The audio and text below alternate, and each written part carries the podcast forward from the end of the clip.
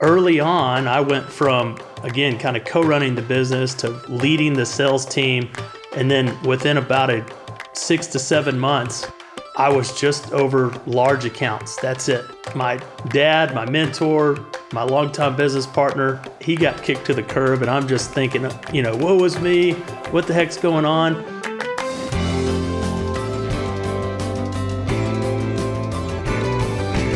I'm Patrick Pacheco, and you're listening to season three of In Good Companies from Cadence Bank, the podcast where we have your best interest at heart. Because at Cadence, we're much more than a provider of financial services. We're a lifetime advocate driven by your success.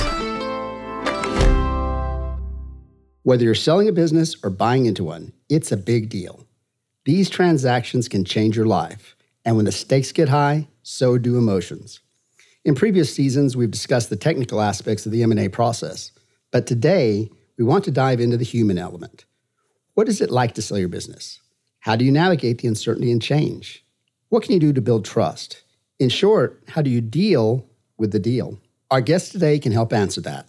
George and Josh Robertson have experienced the whole spectrum of M&A transactions. They've seen it all. You guys have been the Harvard case study. I mean, you've had buy side, sell side, you had financial partners, you, have been a strategic partner. It's been a pretty interesting ride for you guys. My name is George Robertson, and um, currently I'm the managing uh, partner with GrowCo Capital. And Joshua Robertson, I'm president and CEO of MasVida Healthcare Solutions, and also work with George at GrowCo as a managing partner. I noticed that the last name was the same, Robertson. So that's not just a coincidence, is it? It's not. So at work, do you call him Dad, or do you call him George, or do you call Mr. Robertson, or does it depend what kind of trouble you're in? You know, if it's just him and I, it's Dad. But when someone's in the room, it's usually I will address him as George. George has a background in healthcare and ran several healthcare companies while Josh was growing up. So, you know, I started off my career just in, high school and as a clinician working as a respiratory therapist and really enjoyed that. I have always been involved with home health care, you know, since I was early age in my teenage years. And so my wife was a nurse and we met working in the hospital. So I've always been in and around the healthcare business. Some kids can't wait to strike out on their own. But more than anything, Josh wanted to be part of a family business. So, Josh, uh, did you ever think you'd be working with your dad? You know, I, I always wanted to. I've got three little boys myself that range from six years old to 11. And I was I was in between their age, and I remember getting dressed up and coming up to the office, and that was back in the you know 90s when a lot of people still wore suits and ties, and so I always kind of thought I would be part of a, a family business, and always dreamed and thought it would happen. Then for a few years through a season of life, that wasn't going to be a dream that was going to be achieved. When Josh was a teenager, a change in healthcare law turned George's business on its head. I'd been in business, had many businesses for years, and to come to an end like they did abruptly and, you know, close things down. And literally, I had to take a job that I had not ever wanted to do again. And so I went to work, basically took a consulting role at that time and was going to give him three months and ended up staying eight years. Not long after, tragedy struck. That same year, my older brother had passed away as well. And so, between the death of my older brother, some healthcare laws changing, and the way that they paid home healthcare companies, you know, just the family dynamics changed and, and it became difficult at times.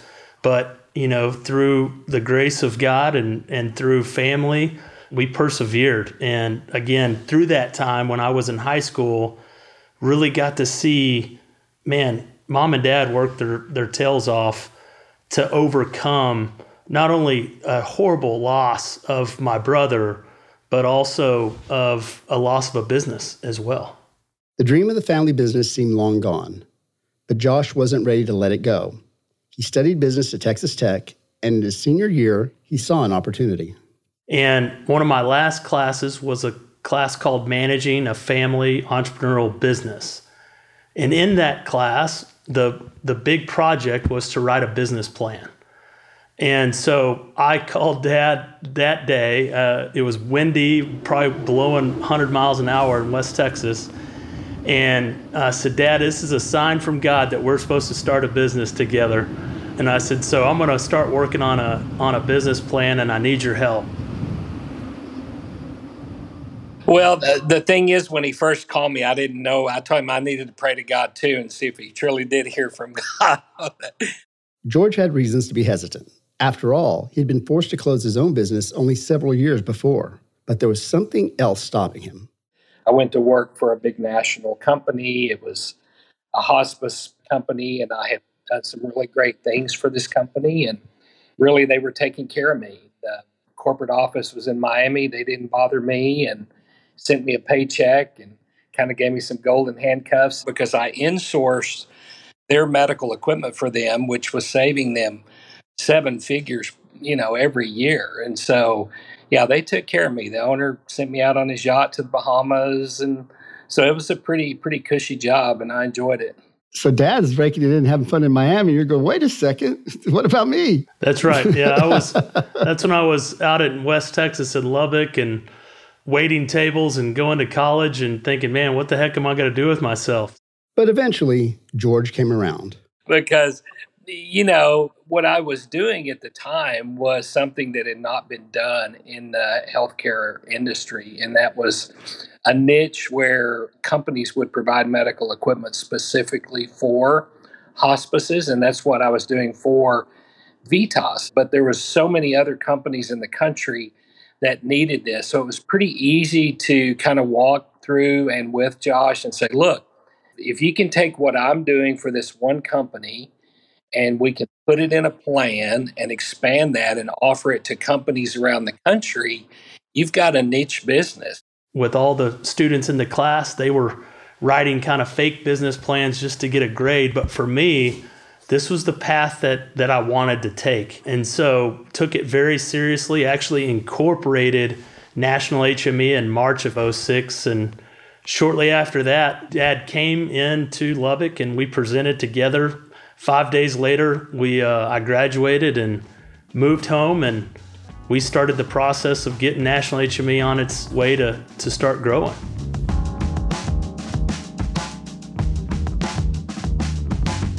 At first, Josh wasn't sure he'd made the right decision. You know, and it was me, a truck, and a warehouse starting out. And so those first couple years were were tough. I you know lived at home and and that was right. If you remember, you know being in Texas, 2006, especially in DFW, was the mark of the gas market. It went really high, and so I had a ton of friends that were uh, landmen. You know that were working about 30 hours a week and making 150 grand a year, and I thought, man, these guys are doing it right because I was working about 80 hours a week and living at home and not paying myself but about 19,000 bucks a year. So um, so it certainly wasn't glamorous at first. But after a couple of years of hard work, things were looking up. I think it was around 2008 when I knew we had something special, we were getting some momentum and people were starting to call us to hey can you help us consolidate our medical equipment for our hospice company? And so that's when it really started to take off. National hme was growing fast. That expanded throughout dallas and fort worth. But to get any bigger they'd need more capital. If you outpace your growth and outpace your your ability to, to get credit from the bank there's always an, a point when you outgrow your capital structure. Starting in 2009, we knew that we were going to need some additional investors outside of our small group of of people that we had had investors, some angel investors. That was the time where it was kind of that fundamental shift where we either stay a Texas-based company and run it, you know, with just us, or we bring in a partner and take this what we've built in Texas and take it across the country. As a family, we decided, hey, let's let's grow this thing. The 250,000 hospice patients around the country deserve better service. They deserve high quality of care, and that's what we did. And so, starting in 2010, we were off to the races. The Robertsons were looking to bring on a strategic partner, but they wouldn't settle for just anyone. I've been in and out of relationships with business and financial partners a lot. And looking back through my career, I mean, it comes down to personality and values. I mean, you can get money at a lot of places, but there's just a lot of people you don't want to be in business with. If you're in healthcare for the right reason, you care about the well being of your clients. And, you know, there's a lot of private equity that you know, they're in it to make money. I just think it's very important to Josh and I. We have business financial partners that that we're on the same page from a value standpoint. And that's when we started, you know, making some calls and got introduced to a group out of Atlanta, Georgia that was a healthcare focused private equity firm called EDG Capital. And, you know, we actually got to know them for almost a year. It was about eight to nine months where we had multiple conversations. They started doing their diligence, but during that time, we really got to know them well. So, what do you think was appealing to them about about your business, other than they saw a potential sale? I mean, is there something about you guys, or something about what you were doing? Did did, did you feel like they had a, a, a true interest in in what you guys were trying to accomplish? We certainly aligned from a value perspective, and I think that they saw not only a, a fast growing business that was profitable, that had a lot of potential, but we were doing business the right way. We were growing organically. There was a, a very fast growth plan that we could take without acquisition or, or M&A. And so we could grow steadily and grow fairly fast without a lot of additional investment. So with the alignment of core values plus the kind of the business plan, that's where they kind of fell in love with the business and with George and I. Whether you're selling partial ownership or the whole business, a deal of this magnitude is always stressful. You're going to feel a lot of feelings, but those emotions can be the biggest barrier to your success. You know, the thing when you get to a point when you decide to put your company on the market, it always turns out to be a lot more intense than you think. And the closer you get to closing, the more intense it gets. And so I think Josh and I, we always continue to learn, even at my age. When you do business, you have to be careful with your emotions. When you're, you know, on the sell side, you certainly have a lot of emotions because your business that you've poured so much into, people are looking at it in a different way than you've ever even looked at your own company.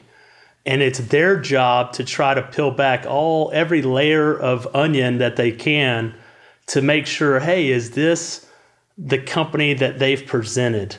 And so they're rolling over every rock so that they can get comfortable with it emotions can cloud your judgment of what your business is worth you know a friend recently i went and had coffee with him and he was saying man i really wanted you know, with my my stepdad, we were gonna buy this RV park out in West Texas. And Josh, we started talking to the folks, and it's out in the middle of nowhere. But man, they have they're 60% occupied always, and they have long-term renters, and it's right off the highway.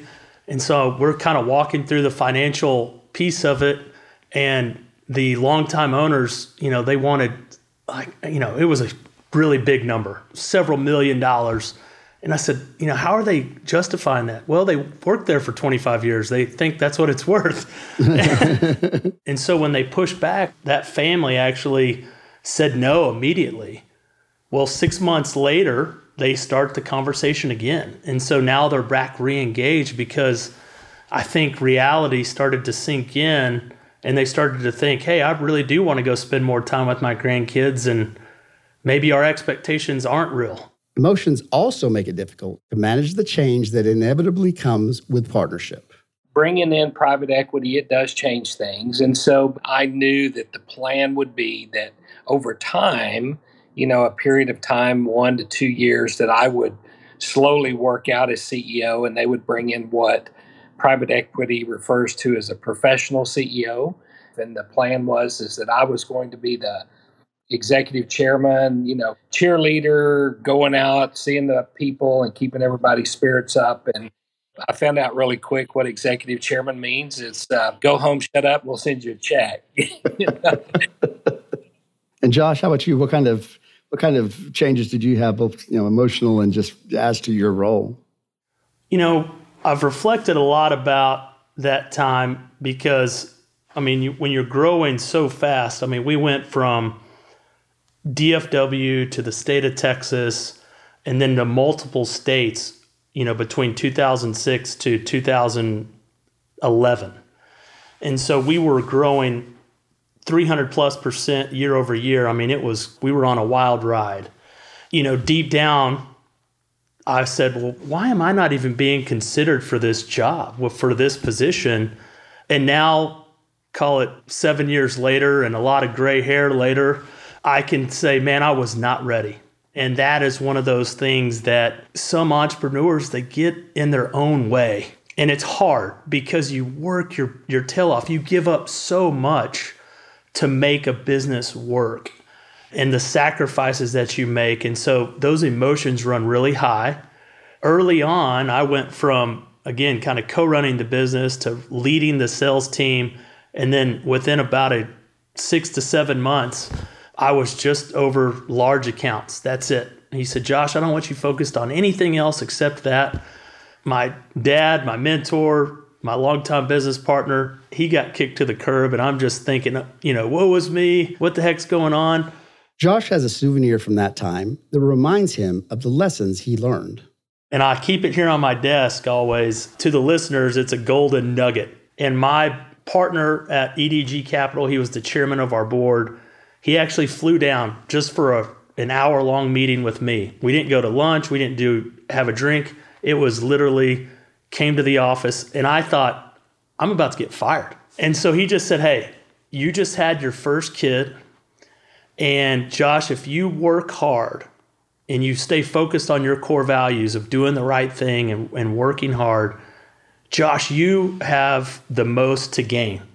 If Bill asks you to mop the floors, mop the floors with a smile on your face, be a good leader, and just do it with a good attitude. And and so he challenged me to check my heart, check where I'm at, and do well and focus on that. So he gave me this golden nugget to put on my desk. And so when I kind of get disjointed, I take a look at that to say, hey, stay focused. That was a pretty special moment. So, you know, shortly after that, I took that new position and did my very best, and I outsold everybody in the whole company for the next couple of years.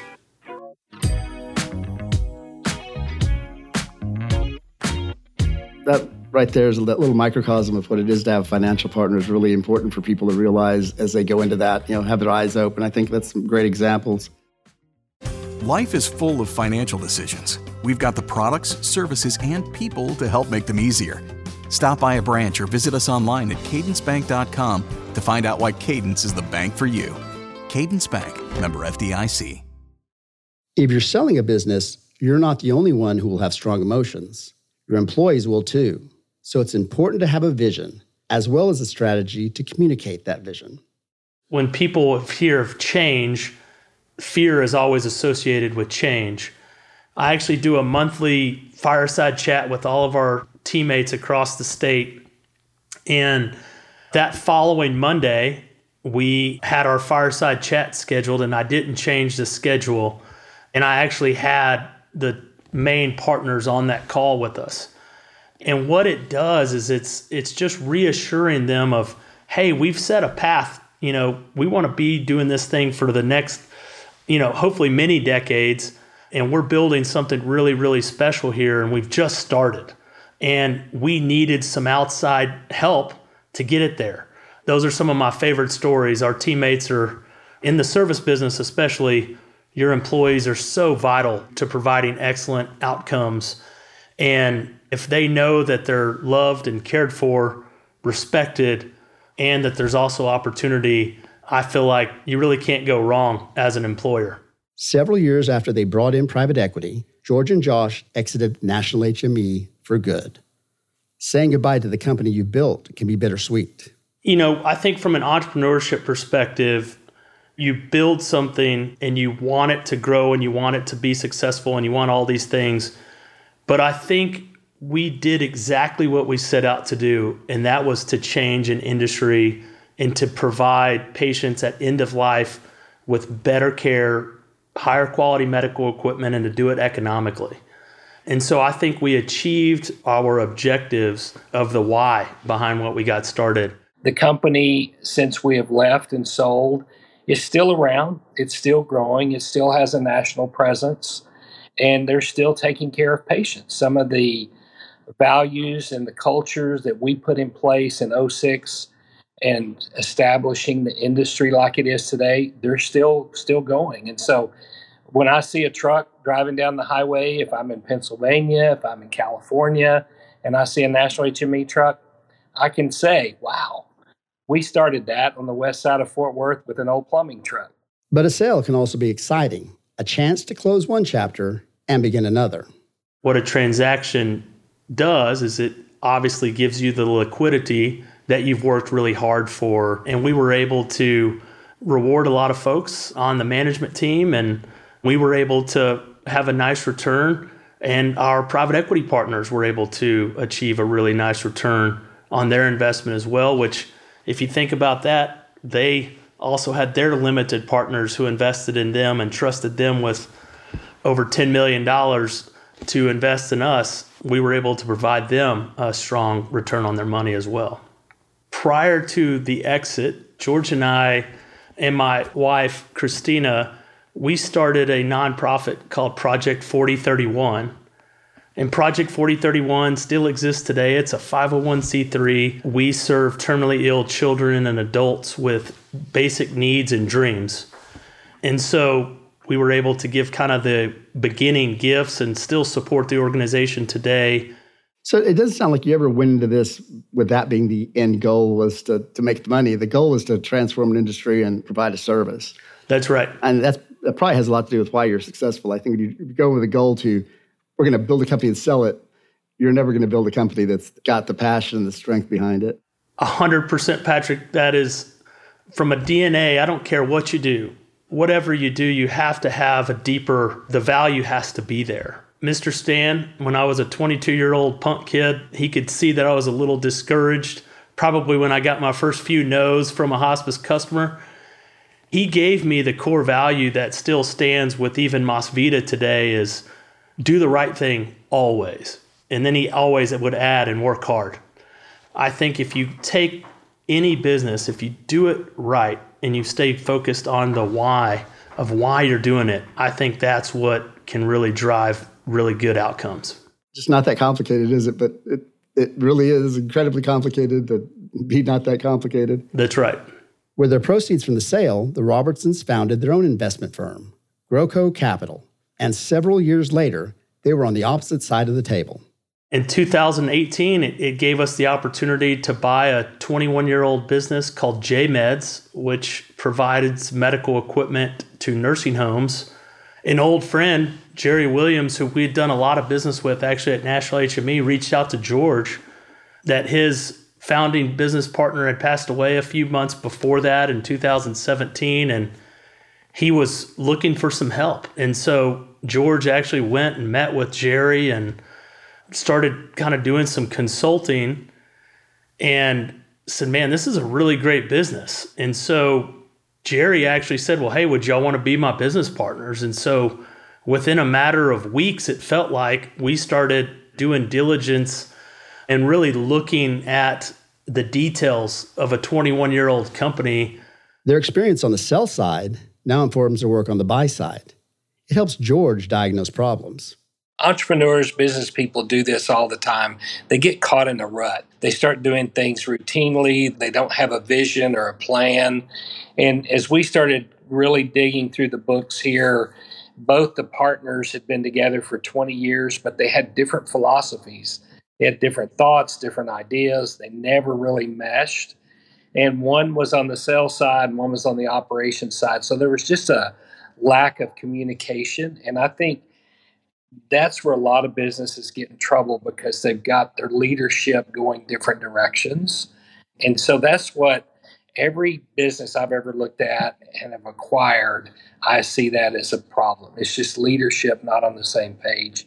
And it's helped Josh communicate his vision, both to the seller. You know, at the end of the day, when you're buying a business, you're trying to sell yourself as well as a buyer, as, hey, this is why I want to buy your business. And he loved the vision that we had. And to their employees. I think the messaging there was we love healthcare, kind of explaining who we are and where we wanted to take the business. And so it was a vision casting from day one. And so our, our word is our bond. And so if we say we're going to do something, we need to execute on it and do it well. And so establishing those core values, living out those core values, doing business the right way, and holding people accountable, including ourselves, of how we are operating with excellence every single day. And I think once they saw that, you know, these aren't bad guys, these aren't bad people that are going to ruin the business, man, they're making it better. Thanks to the Golden Nugget, Josh knows how to approach a transaction with a level head. You have to manage expectation, but then you have to manage your emotions because, it, again, if, if you let them get in the way, you could mess up a, a really great deal and it not even really be worth a whole lot at the end. As Josh has learned, managing your emotions is different than ignoring them. When you channel your passions towards a goal, it can be a powerful motivator never stop dreaming. I think dreams are, are great and passion is great. And so you've got to keep executing on that dream and stay laser focused on, on the execution of the strategy of how you get there. And when you do that, you always have at the nucleus of what you're doing, you have it at your core. Always. That's always what you do. I just don't think you can go wrong. No matter what, you still have to have a vision. And so, you know, you've got to begin with the end in mind. And everybody's end is different, but if you begin with the end in mind, you can do some pretty powerful things for sure. All of that knowledge and experience helped GrowCo in their acquisition of JMEDS. They completed an asset purchase of the business in June 2018, and they got right down to work.